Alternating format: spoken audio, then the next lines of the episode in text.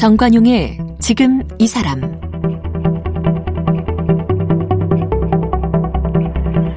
여러분 안녕하십니까 정관용입니다. 지난달 그 미술품 경매 시장에 세간의 관심이 집중된 적이 있습니다. 조선 후기 대표적인 화가죠. 우리에게는 그 진경산수화로 잘 알려진 겸재 정선 선생 화첩 이게 경매에 나왔기 때문이에요.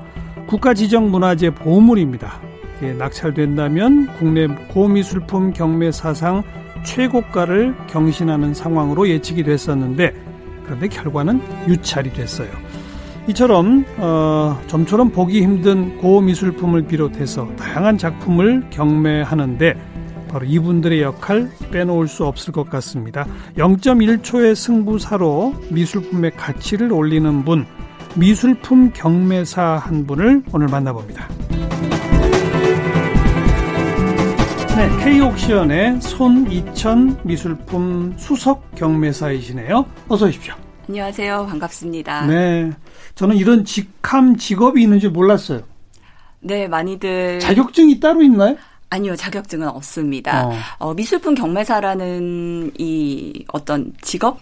직종이라고 말씀드릴 수 있는 요 일에 대해서는 중국과 프랑스에는 이제 국가가 음. 어, 관리를 해요? 관리를 하는 경매사가 오, 있는데요. 자격증도 그 주고 이렇게? 네. 오. 그 이외의 국가에서는 뭐 미술품 경매사에 대한 어떤 자격증이나 없고. 네, 없고요. 어, 대부분은 어, 사내에서 음. 어, 조제식 교육이라고 하나요? 네, 이제 선임 네. 경매사에게 네. 어, 훈련을 받고 음. 경매사로 데뷔를 하게 됩니다. 그럼 그냥 경매가 이루어지는 그 회사 직원분들이 돌아가며 하는 줄 알았는데 네. 전담하는 경매사가 따로 있는 거네요. 네, 그렇습니다. 저희 회사 같은 경우는 이제 직원이 한 120명 정도 되는데요. 음. 현재 경매사로 활동하는 경매사는 두 명 있고요. 저 이외에 이제 다른 어. 차석 경매사가 한명 있습니다. 대한민국 전체의 미술품 경매사가 몇 명입니까?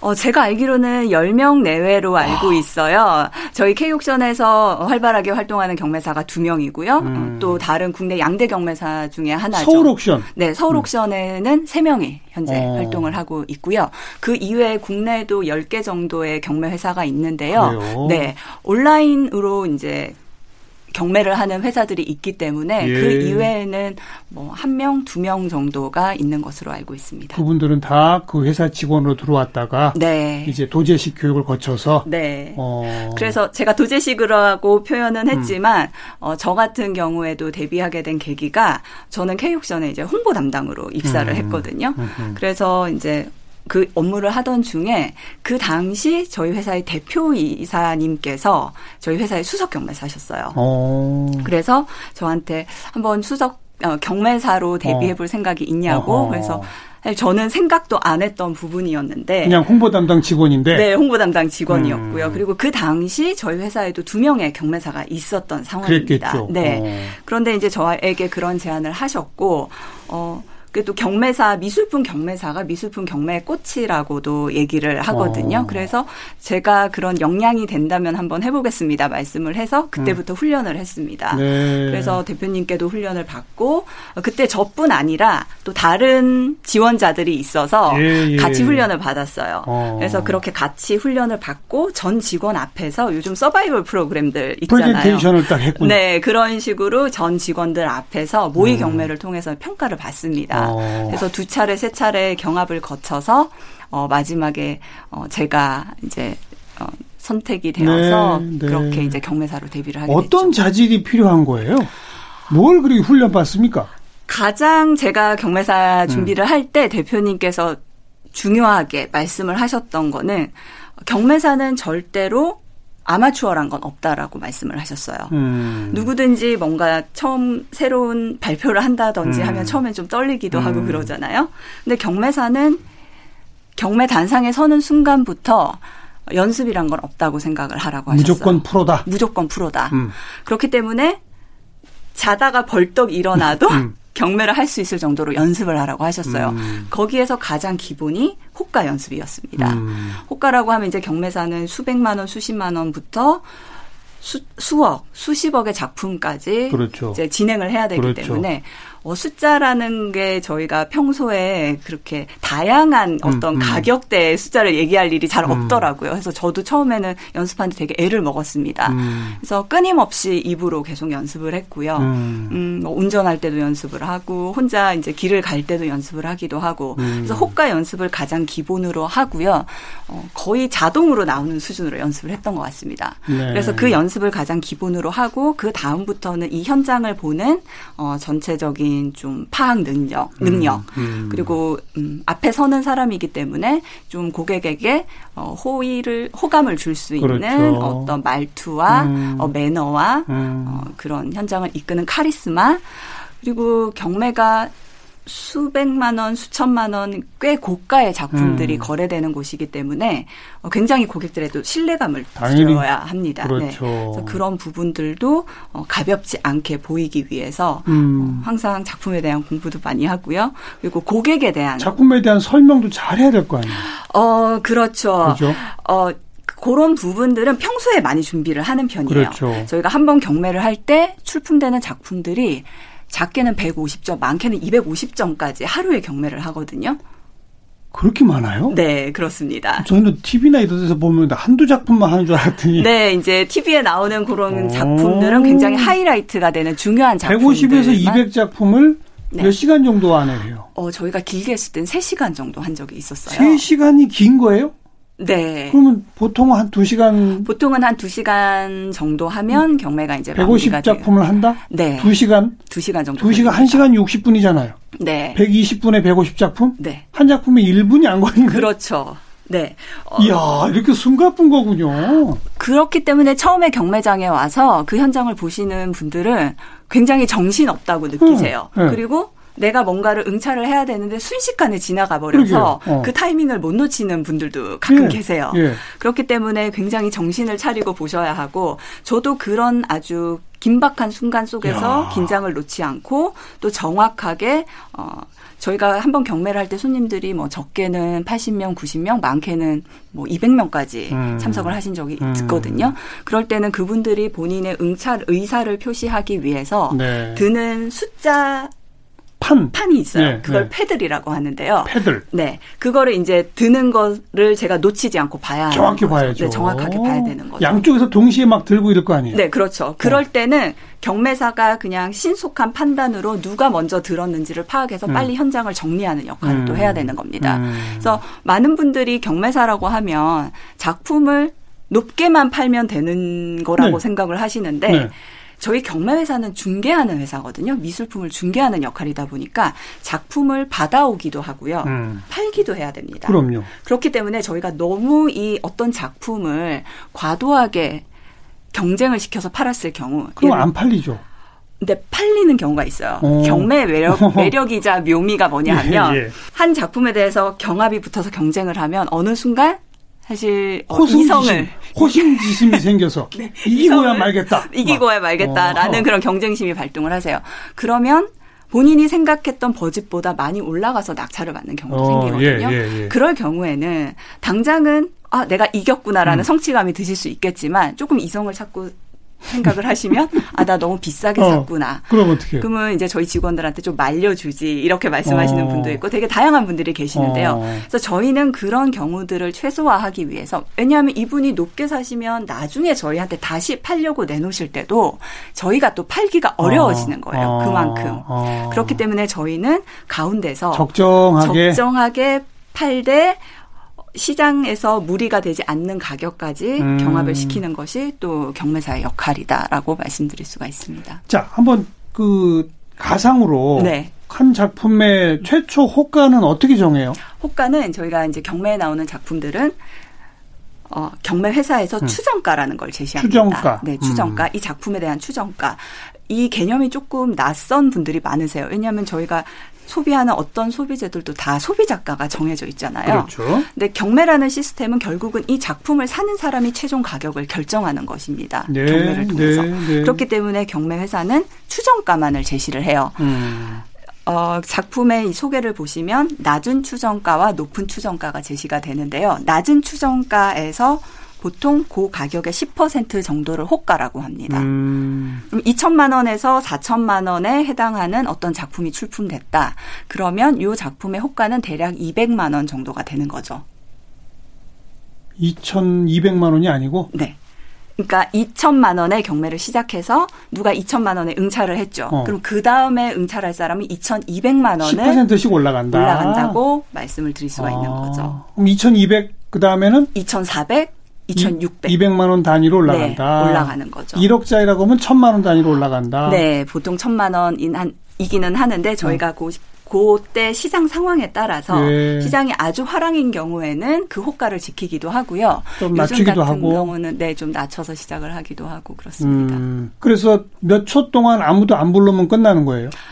그래서 경매사가 마지막에 낙찰 선언을 하기 전에는 세 번 호가를 합니다. 음. 그래서 마지막 응찰 기회를 드리는 거죠. 음. 어, 예를 들면 제가 어, 지금 최고가가 2천만 원이다. 현재 뭐 현장에서 2천만 원 최고공찰입니다. 다음 호가 2,200만 원 여쭤볼게요 라고 얘기를 해요. 음. 현재 최고가 2천만 원, 2,200만 원 하시면 기회 있으신 작품 2,200 여쭙니다.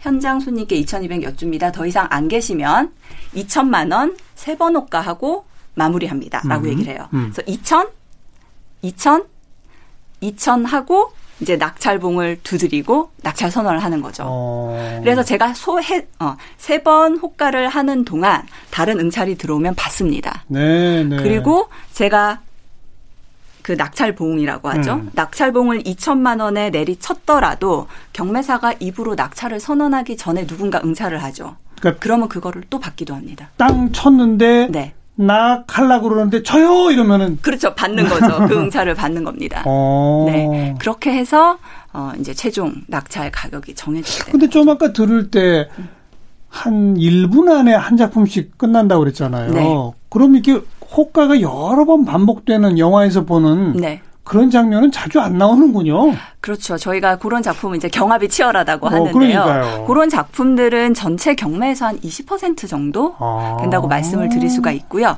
그리고 유찰되는 작품도 있어요. 뭐 그렇겠죠. 네, 경매에서 이제 저희가 평균 낙찰률이 한 70% 정도 되다 보니까 음. 200점이 나오면 한 60점은 유찰이 되는 거죠. 그러면 맨 처음에 이건 500 500만 원부터 시작하겠습니다. 네. 자, 550만 원 없으신가요? 음. 근데 아무도 없군요. 네. 그러면 어. 500, 500, 500만 원 낙찰봉하고 유찰입니다. 유찰입니다. 라고 하고 넘어가는 거죠. 어. 이제 그래서 그렇게 해서 빨리 끝나는 작품과 이제 경합이 많아서 그렇죠. 몇 분씩 예. 되는 작품들이 있기 예. 때문에 뭐 통상적으로 한 150점일 때는 2시간 정도 걸린다 말씀을 드리죠. 그 경합을 가장 치열하게 겪었던 작품이 어떤 건지 기억나세요? 항상 경매 때마다 그런 작품들이 어. 나오기는 어. 하는데요. 저희가 가장 최근 경매가 7월에 음, 음. 있었던 경매입니다. 7월에 있었던 경매였는데 거기서 이제 어떤 손님께서 어떤 이제 제스처를 취하셨냐 하면 아주 치열하게 숨가쁘게 막 경합을 해요. 음. 두 분, 세 분께서. 그런 경우에 보통 이제 경매사가 호가를 하는 금액이 있죠. 2,200, 2,400, 2,600 가다가 갑자기 현장에서 4천 이렇게 외치는 아. 거예요. 어 그런 경우 있죠. 네 있죠. 실제로 여, 영화에서 일어납, 많이 봤어요. 실제로 경매장에서도 일어납니다. 어. 그런 뉘앙스는 나 이 끝까지 할 거니까 그렇죠, 그렇죠. 그만해. 음. 라는 어떤 무언의 덤비지 마. 덤비지 마. 어. 그런 제스처라고도 볼 수도 있고 그런데 7월 경매에서 어떤 한 작품을 음.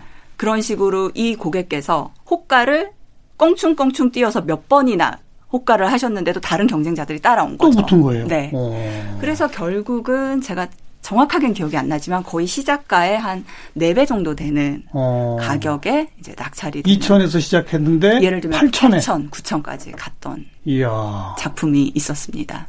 그런 순간은 손에 정말 땀이 막 그렇겠네요. 그죠? 네. 그리고 어, 저도 이제 그 고객과의 어떤 interaction, 음. 고객과의 눈을 마주치면서 음. 그럴 때는 이제 그렇게 경합이 많이 될 때는요, 고객도 이 패들을 직접 다 들, 들지도 않으세요. 이렇게 해서 저한테 그냥 눈짓으로 표시를 하십니다. 어. 하겠다고. 이렇게 하면 이제 그 경매사의 어떤 경륜이 거기서 나오는 게요. 눈빛으로 알아채. 눈빛으로 알아채고 그냥 고개만 까딱 하시더라도 음. 그걸 알아채야 하는 거죠. 그것도 오해하면 큰일 나잖아요. 네, 그렇죠. 그래서 그런 오해한 적 없어요? 오해한 적은 아직까지는 없었습니다. 어, 그눈 네. 끄덕끄덕 했는 줄 알고. 네. 네, 5천 나왔습니다. 막 이랬는데 알고 보니 다 안 했는데 이러면 어, 낭패잖아요. 그런 경우는 저도 이제 앞에서 판단하기가 애매한 경우가 있어요. 그럴 때는 고객한테 더블 체크를 합니다. 응찰하신 음. 건가요? 음, 어, 5천만 원 응찰하신 건가요? 라고 음. 정확하게 음. 확인을 하고 넘어가야죠. 왜냐하면 저희가 이거를 여긴 정말 정확히 생명이니까. 네, 그죠? 그렇습니다. 어. 숫자에 대한 뭐 부분부터 어떤 고객이 응찰을 했고 누가 조금 빨랐고 네, 네. 그런 것들을 이제 아주 순발력 있게 음. 판단할 수 있는 것도 경매사의 중요한 자질 지금까지 중에 하나인 것 같습니다. 본인이 취급한 작품 중에 네. 최고가. 네. 누구 최... 작품 얼마짜리? 김한기화백의 그 작품이 경매에서 65억 5천만 원에 낙찰된 어, 그 기록이 제가 이제 거래한 작품 중에서 가장 최고가죠. 65억 5천만 원. 그때 시작은 얼마를? 그때 시작을 저희가 50 6억에 했던 것 같습니다. 아. 56억에 해서요. 어. 1억씩 호가를 하다가 중간에 어 5천만 원씩 호가를 바꿨어요. 어. 어. 너무 큰 금액의 작품이었기 예. 때문에 예. 어, 나중에는 조금 호가를 낮췄죠. 음. 그래서 5천만 원씩 호가를 받아서 어, 결국은 65억 5천만 원에 낙찰을 시켰습니다. 네. 네. 고미술품 중에서는 어떤 어느 정도 작품이 기억나세요? 고미술품 중에서는 제가 이제 진행했던 작품 중에 가장 기억에 남는 작품은 음. 퇴우 이선생 진적이라는 작품입니다. 음. 어, 보물 585호로 지정된 작품인데요. 그 작품에는 퇴계 이황의 어떤 글과 우암 송시열의 발문 그리고 앞서 소개하신 겸재정선의 진경산수화가 4점이 실려 있는 서화첩이었습니다. 예, 예. 2012년 9월 경매 저희가 출품을 했었는데요. 음. 그 작품이 그 당시 우리나라 경매에서는 최초로 출품된 보물이었어요. 어. 26억 원의 경매를 시작해서 5천만 원씩 호가를 해서 34억 원에 낙찰이 됐죠. 어. 34억 원에 낙찰이 되면서 그 당시 우리나라 고미술품 중에서는 최고가를 경신을 했고요. 예, 예. 그리고 근현대 미술까지 모두 합쳐서는 3위에 이름을 올렸던 작품입니다. 음. 근데 그 작품이 또 특별히 기억에 남는 이유는요. 그 개상 정고도라는 작품이 어, 퇴우 이 선생 진적 작품 안에 실려 있는 작품의 이름입니다. 네. 계상정고도 그 작품이 어떤 작품이냐면요. 천 원짜리 지폐 뒤에 실려 있는 음. 작품 기억하시나요? 네, 네. 네.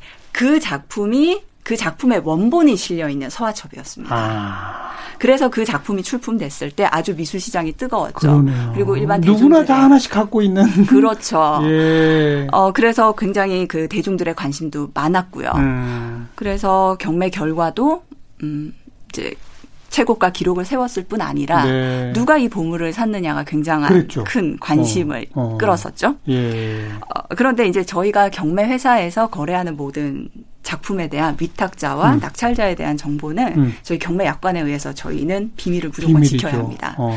그런데 이제 근데 요번 알죠 경매사는 아니요 경매사도 모릅니다. 에이, 알잖아요. 그 당시, 왜냐하면요. 제가 왜 모를 수밖에 없는 이유가 음. 그 당시에도 그 작품을 낙찰을 받은 것은 전화응찰자가 낙찰을 받았어요. 음. 전화응찰이라는 거는 고객이 현장에 직접 오시는 게 아니라요. 전화를 통해서 저희 직원이 대리응찰을 하는 거예요. 직원한테 통화를 해서? 그렇죠. 어. 그러니까 저희 직원 A가 낙찰을 받은 거예요. 예, 예. 그래서 그 사람은 전화 통화를 누구랑 했는지 알 거 아니에요? 그 직원은 아는 거죠. 담당자니까요. 그러니까요. 그런데 일단 발설을 하면 안 됩니다. 발설을 하면 안 되고요. 근데 그 작품이 국가가 지정한 보물이었기 때문에 음. 그 이후에 국가가 지정한 보물은 소유자가 바뀌면 문화재청에 소유자 변경 신고를 해야 돼요. 등록을 해야죠. 네. 제일 싸게 낙찰된 거 얼마짜리 기억나세요? 제일 싸게 낙찰된 거 제가 좀 생각을 해봤습니다. 네. 근데 저희가 예전에 이제 자성 경매를 할 때는 네. 뭐만 원, 이만 원에 시작하는 작품들도 있기는 했지만 어, 예전에 제가 이제 예능 프로였죠. 음. 거기서 이제 그 개그맨 박명수 씨 이마 때리기를 경매를 한 적이 있었는데요. 그게 이제 저희가 천 원의 경매를 시작해서 음. 12만 원에 낙찰이 됐어요. 그래서 어 12만 원 내고 이마를 때렸어요. 누가. 그렇죠, 때렸습니다. 그래서 이제 그 응찰했던 그 친구가 직접 나와서 음. 어떤 분께서 음 나와서 이제 박명수 이마를 때려서 굉장히 이제 기억에 남는 경매였는데요. 어, 아까도 이제 말씀하신 것처럼 미술 시장에 수십억 대 작품만 거래가 된다라는 어, 선입견을 많이 가지고 계세요. 그래서 누구나 참여할 수 있는 건 아니지 않나라고 음. 말씀을 하시지만 최근에 그런 트렌드들이 굉장히 많이 변하고 있습니다. 예, 예. 저희가 회사 매출에 100을 두고 본다면요. 경매사가 현장에서 경매를 진행하는 경매에서 매, 나오는 매출은 전체에서 80%입니다. 음. 나머지 20%는 온라인 경매를 통해서 어. 매출이 발생을 하는데요. 어. 그런데 이 매출의 규모는 그렇지만 거래되는 작품으로 봤을 때는요, 온라인을 통해서 거래되는 작품 수가 80%입니다. 와, 그만큼 싸다는 얘기네요. 그렇죠. 오. 어. 그래서 제가 얼마 전에 온라인 경매에서 출품된 작품들의 평균 예. 낙찰 금액을 한번 조사해 볼 예. 일이 예. 생겼었는데요. 저희가 온라인 경매가 두 가지 종류가 있어요. 음. 위클리 온라인 경매라고 있는데 요거는 조금 저가의 작품들, 그다음 프리미엄 온라인 경매라고 해서 조금 중저가의 작품들이 음. 나오는 경매가 있는데요. 먼저 그 진짜 저가의 작품들이 출품되는 작품은 평균 낙찰 금액이 100만 원 정도입니다. 네, 네. 그럼 사실 누구나 조금 예, 관심을 가지고 알겠습니다. 살만한 가격된 거죠. 음. 그리고 다른 또 온라인 경매는 한 300만 원 정도 음. 낙찰 된다고 말씀드릴 수 현장에서. 이루어지는 거는 그거보다는 좀 세군요. 그렇죠. 그죠? 저희가 어. 한 현장 경매는 한 7천에서 8천만 원 정도 라고 말씀을 거기서 시작이 아니면 평균가에 평균, 평균 낙찰되는 작품의 평균 가격이, 평균 가격이 그 정도 어. 된다라고 말씀을 드릴 수가 있습니다. 음. 네. 이 경매사가 경매 저거를 잘해서 네. 더 비싸게 팔면 더 받아요, 돈을? 그런 질문을 제가 정말 많이 받는데요. 어, 그 해외 시장에서 정말 수백억 원, 수천억 대 작품을 거래하는 경매사일 경우에는 그런 인센티브가 있다라는 저도 소문은 들어봤지만 사실 여부는 확인을 못한 어. 상태고요. 저희 국내 경매사는 저희뿐 아니라 어, 서울 옥션도 마찬가지입니다. 음. 저 같은 경우는요. 회사 전체가 매출을 내면 그 부분에 대해서 이제 연말에 인센티브를 받는 음. 시스템으로 되어 있고요. 음. 그냥 영업, 월급쟁이고 월급쟁이고요. 이제 영업을 직접 하는 포지션들이 있습니다. 네네. 네. specialist라고 하는데요. 네. 미술품을 쉽게 말하면 영업하는 역할들이죠. 그렇죠, 그렇죠. 이 친구들은 개인의 목표가 있어요. 어. 그래서 그 목표를 달성을 하면 인센티브를 개별로 받게 됩니다. 예. 네. 경매사는 그건 아니잖아요. 네, 아닙니다. 그래서 저는 회사 전체가 이익을 내야지 그렇죠. 인센티브를 회사는 그 대신에 수수료를 받는 거죠? 네, 저희 회사의 음. 이제 매출은 어, 작품을 거래하면서 발생하는 위탁 수수료와 낙찰 수수료 두 가지로 나뉩니다. 네, 네. 그래서 보통은 뭐 경매 낙찰 총액이 700억, 800억 음, 이렇게 나오니까 음. 굉장히 이 시장이 좀 큰 크다라고 생각하시는 분들도 있는데 실제 이제 수수료나 이런 것들을 이제 좀 분석을 해보면 몇 프로 안 돼요? 네, 몇 프로 이제 저희가 그런 경매를 매일 하거나 매주 하면 그게 아니죠. 네, 그렇겠지만 음. 저희가 아주 대규모 경매는 두 달에 한 번 정도 하고 있기 네, 때문에요. 네. 음, 알겠어요. 네. 아까 그 현장에 직접 오시는 분 말고 전화로 하시는 분도 있다고 그랬고 뭐 네. 대리인이 오는 경우도 있고 막 그렇다고 그러셨잖아요. 네. 그래도 이렇게 벌써 몇 년 쭉 하시다 보면 네. 현장에 탁 보면 이게 이 눈에 익숙한 분들이 쫙 있지 않나요? 네, 계시죠. 그죠? 네, 저희 큰 손들. 네, 큰 손들. 음. 큰 손들 뭐 직접 오시는 분들도 계시고 음. 어, 말씀하신 것처럼 대리 응찰하시는 분들도 계시는데요. 또 그 분위기를 좋아하시는 고객들도 계세요. 그냥 구경하러. 네. 어허. 그런 분들도 계시고 그리고 뭐 저희 그런 쉽게 말하면 VIP 고객들이라고 하죠. 그분들도 매번 경매를 통해서 작품을 사시는 건 아니거든요. 아, 그렇겠죠. 네, 그렇기 때문에 이제 그런 분들도 오셔서 응찰을 하시는 경우도 있고 구경만 하시는 경우도 있고. 경우도 있고 음. 되게 다양한 손님들이 경매장에는 오시게 됩니다. 음. 그런데 이제 오늘 모시면서 제가 소개한 네. 겸재 정선의 작품 또 그 얼마 전에는 그 간송미술관이 소장하고 있던 보물 두 점. 네. 다 유찰됐잖아요. 네. 이건 어떻게 해석하세요? 그거는 제가 사실 조금 조심스러운 음. 답, 답이기도 합니다. 그런데 저는 이 자리에서 좀 말씀드리고 싶은 거는 그 당시에 그 작품이 나왔을 때 되게 많은 분들이 관심을 가졌던 게 이거를 위탁자가 왜 내놨느냐에 그렇죠. 대해서 네. 너무 포커스가 됐었어요. 그렇습니다. 그런데 이 미술품 그리고 특히 문화재급 그런 미술품에 대해서는 어차피 문화재 보호법에 의해서 해외 반출은 안 됩니다. 외국인이 사도 외국인이 살 수가 없어요. 아. 응찰을 할 수가 없게 되어 있습니다. 아, 그래요. 네. 그렇기 때문에 국가가 지정한 국보건 보물이건 음. 개인 사유 재산이기 때문에 자유로운 거래는 되지만 이제 그냥 소장자가 바뀌는 거죠.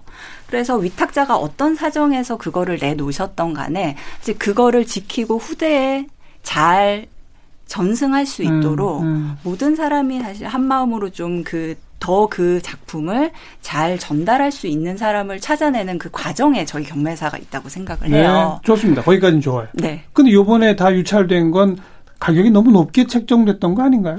그런 뭐 얘기들도 있었긴 한편에서 하지만 그렇겠고 또 네. 한편에서는 너무 시, 세간의 시선이 집중되니까 부담스러워서 다들 피했다.